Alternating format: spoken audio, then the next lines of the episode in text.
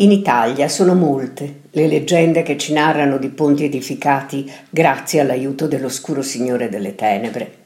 Certo, il favore del maligno non viene ottenuto senza versare nulla in cambio, anche se, qualche volta, il diavolo ci rimane con un palmo di naso.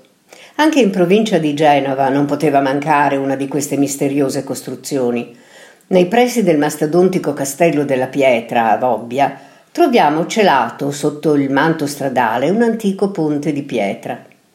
Una vecchia leggenda si mescola con la storia di questa vetusta costruzione, introducendoci in un passato che sovente si ammanta di mistero. La leggenda ci narra le gesta di Zan, un castellano del luogo che doveva far costruire un ponte sul rio Busti, Tale ponte avrebbe migliorato la viabilità della zona, consentendo a tutti i villici di passare al di sopra del rio, che diventava impercorribile nei periodi di cattiva stagione. Si diede inizio all'opera, ma per quanto ci si sforzasse non si riusciva a finirla, finché un giorno Zan non incontrò il demonio. Il maligno si offrì di completare l'opera, pretendendo però in cambio l'anima della prima persona che l'avesse attraversata. Il nostro Zan accettò senza la minima esitazione. Il risultato fu che la mattina seguente il ponte era bello e costruito.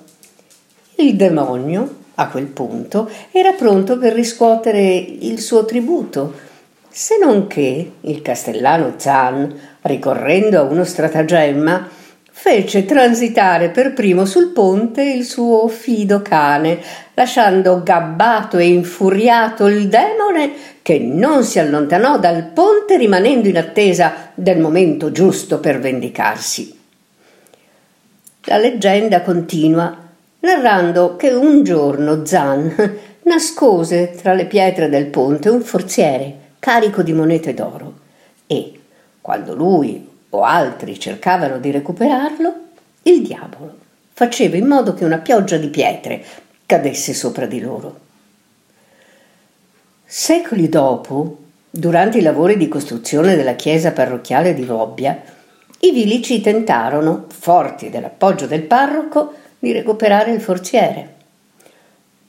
Giunti sul ponte, il diavolo li aggredì, facendo piovere su di loro delle pietre taglienti ma la minaccia fu subito neutralizzata dal parroco mediante il potere del segno della croce. Avendo visto vanificato il suo attacco, il demonio si parò davanti a loro pronto a ingaggiare battaglia, ma il prelato estrasse l'aspersorio e con il solo gesto della sua mano cacciò via per sempre il maligno che si allontanò con un grande boato.